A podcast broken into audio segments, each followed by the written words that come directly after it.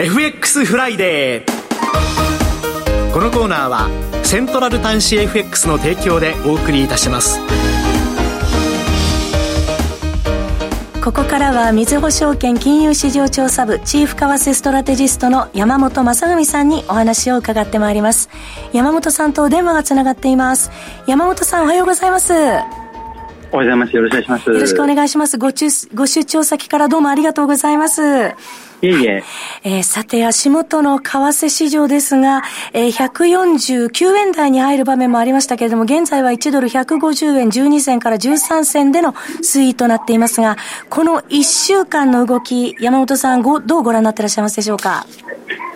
そうですね、あのにじゅうはちにちまではですね、えー、あのアメリカの経済指標はまちまちだったんですけれども、はいまあ、じわじわとひゃくごじゅうえん台でですね、あの上がってくるような展開で、まあ、あのじゅうさんにちにつけた年初来高値ひゃくごじゅうえんはちじゅうきゅうせんをですね試すような展開だったんですけれども、まあ、昨日ですね、まあ、ちょっと大きく変わったと。で、まあ、やっぱり一つはやっぱり高田審議員の予想外にまあ高波と捉えられた発言、あとそれから、えー、とアメリカの注目されていたいちがつのコア ピーシーイー デフレーター、まあ、こちらがですね主要総理通りだったんですけれども、えー、とまあ前月からのですね鈍化傾向が確認されたといったところ、えー、あとその他発表された経済指標も弱かったというのは重なってですね、えー、ひゃくよんじゅうきゅうえん台の前半まで下がる場面があったと。で、まあ、ちょっとその後ですねまたひゃくごじゅうえん戻してるんですけれども、これは月末のですね、はいまあ、いわゆる、まあ、ロンドンフィクシングと言われるですね、まあ、そのところでちょうどなぜか全般的にドル買いが出たんですね、えー、それでちょっと戻っているんですけれども、まあ、ちょっと上値が切り下がったような感じですね。はい、月末リバランスの動きなどもあるということなんですが、その高田日銀審議員の発言で円高方向に向かいましたけれども、あの発言はどうご覧になられましたでしょうか。はい、あの最初あのヘッドラインが流れてきたときはですね、うん、やはりこの、えー、と にパーセント 目標達成実現がですね、うんあのまあ、達成できそうになってきたっていうようなことをおっしゃったりとかですね、うんえー、緩和、まあ、非常に、まあ、緩和強い緩和のですねギアを一段下げてもいいんじゃないかとかですね、うん、そういう意味ではやっぱりこの早期マイナス金利解除にですね前向きな姿勢と捉えられたと、まあ、いうことですね。で、まあ、そういう意味でちょっと高波的なサプライズがあったと。で、その後にあのどんどん利上げしていくわけではないともおっしゃってはいたんですけれども、えー、その前の部分ですねがあの材料視されたっていうところですね。はい、えー、そういう中で、はい、ですいません。はいはい、でただあの来週あの上田総裁とあとその中川日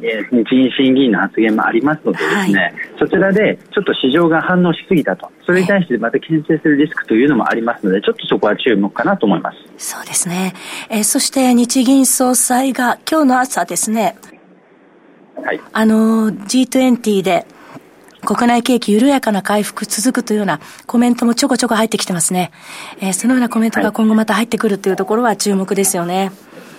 はい、そうですね、あの、まあ、ジートゥエンティー を受けたというところもあるんですけれども、やっぱり、まあ、基本的にあのさんがつしがつの決定会合に向けてもうちょっと材料を確認する必要があるんですけれども、えーっとまあ、そうですね、まあ、あのいろいろちょっと発言 の, あの頻度なんかも多くなってますので、はい、ちょっとその辺は注目ですね。はい、えー、そして金融政策は春闘賃金動向確認し各会合で議論というコメントも入ってまいりました。そして昨晩ですがにがつにじゅうくにち、えー、アメリカのいちがつの ピーシーイー デフレーター、こちらは市場予想と同じというような内容でしたね。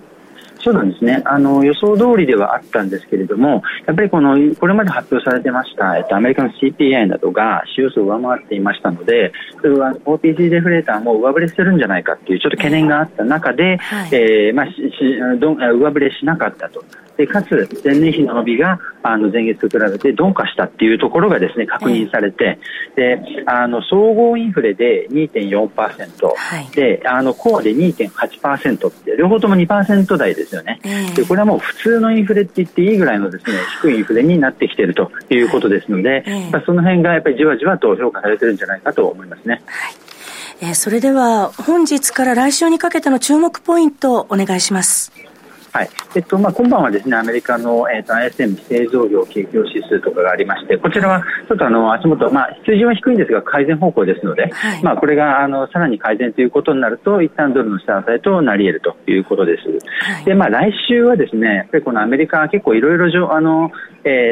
ルト求人件数とかいろいろあるんですけれども、えー、やっぱり金曜日のですね雇用統計が焦点だと思います。いちがつは全体的に市場予想を大幅に上回る結果となりましたね。そうなんですね、うん、あのあの統計自体のまあ改定なんかもあってですね結構大きな伸びになったんですけれども、はい、あの今回に関しては、えーとまあ、にじゅうまんにんをちょっと割り込むようなあの伸びが予想されていると。で、まあ、ここまで鈍化するとですね、まああのえー、さんがつっていうのはまあ当然ないにしてもですね、はいまあ、ごがつからろくがつに利下げ開始を検討するっていうのには、まあ、あの前向きなサインということになりますので、あのちょっとその辺のですね、にじゅうまんにんを超えるのか超えないのかっていうところが注目かなと思います。はい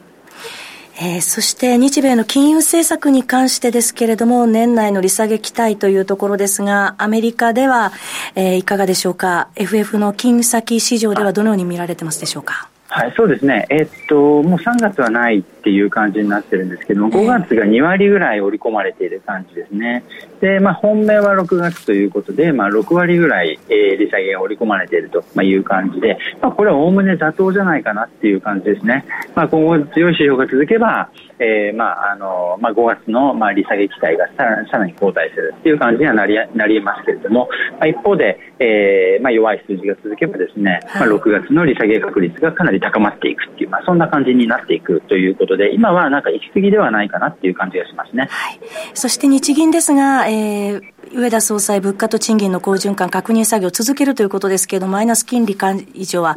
やはりメインシナリオはどのあたりでしょうか。はい、あのやっぱり市場はあのしがつの決定会合と、まあ、見ていましたし、私もそうなんですけれども、やっぱりちょっと最近の日銀の前向きな発言というのはですね、うんまあ、続きかつあのやっぱり注目されているさんがつの半ばに出てくる春闘 の,、はい、あの回答ですよね、はいまあ、こちらであの前年比 よんパーセント とかになるとですね、はい、昨年の さんてんろくパーセント よりも高いですし、はい、であの多少この後下方修正されていってもですね、はい、前年を上回るということになりますので、はい、さんがつ の, あのマイナス金利解除期待がかなり高まっていくということですので、まあ、ちょっとあの春闘の結果がですね、まあ、あの今まで以上にやっぱり注目度が高まっていると。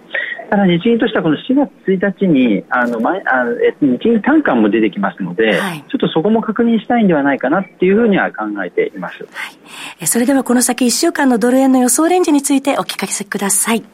はいえー、とドル円ひゃくよんじゅうはちえんのごじゅっせんからですねひゃくごじゅういちえんちょうどとで推移すると見ています。はい、あといっぷんほどですが注目通貨がございましたらお願いいたします。はい、えーと、ユーロ円に注目しています。はい。はい。あの、で、ドル円とほぼ似た動きなんですけれども、えー、えーと、まあ、年初来高値、あるいは、まあ、にじゅうさんねん中高値に届かずに、ちょっと、まあ、調整に入っているという感じだと思うんですよね。はい。で、えーと、まあ、今晩、あの、ユーロ圏の エイチアイシーピー、これはの、インフレ指標ですね。はい。で、こちらは前月からの鈍化が想定、予想されています。えー、で、あと来週は イーシービー の政策理事会がありまして、で、こちらでですね、あの、まあ、今、市場はろくがつの利下げ開始が、メインシナリオと織り込んでいます。ただそれに対してそれよりも前に利下げする可能性を示唆するかどうか、その場もし示唆される場合にはあの一旦ちょっとユーロ売り圧力になりますので、はい、ユーロ円で言いますと今ひゃくろくじゅうにえん前後でしょうけれども、はい、下値の目処としてはひゃくろくじゅうえんが視野に入っていると思います。はい、よくわかりました。山本さんどうもありがとうございました。ありがとうございました。お話はみずほ証券金融市場調査部チーフ為替ストラテジストの山本雅文さんでした。 エフエックス フライデー、このコーナーはセントラル端子 エフエックス の提供でお送りしました。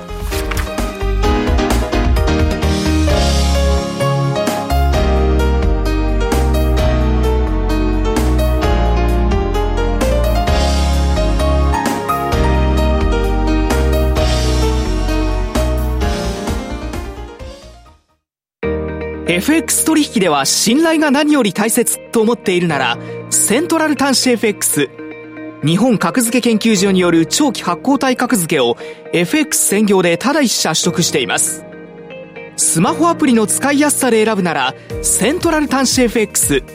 取引の操作も快適でスピーディー、取引の履歴が様々な形で表示され、チャートやマーケット情報も充実、スマホだけでこんなにいろんなことができる。マーケット情報で選ぶならセントラル端子 エフエックス。 為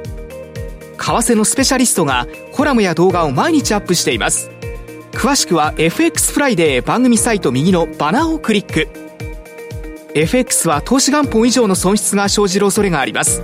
契約締結前交付書面をよくご理解された上でお取引ください。セントラル端子 エフエックス 株式会社金融商品取引業関東財務局長金賞第にひゃくななじゅうはち号。